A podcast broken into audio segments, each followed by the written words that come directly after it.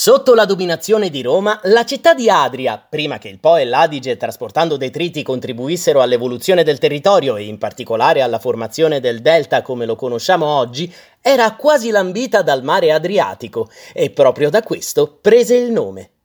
Per conoscere meglio l'evoluzione del paesaggio e la storia del Polesine, possiamo visitare il Museo archeologico nazionale di Adria.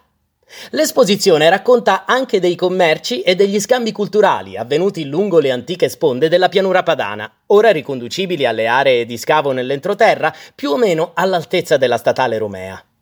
Altri importanti reperti su questo argomento, rinvenuti nel comune di Ariano Polesine, sono invece esposti al centro turistico culturale San Basilio.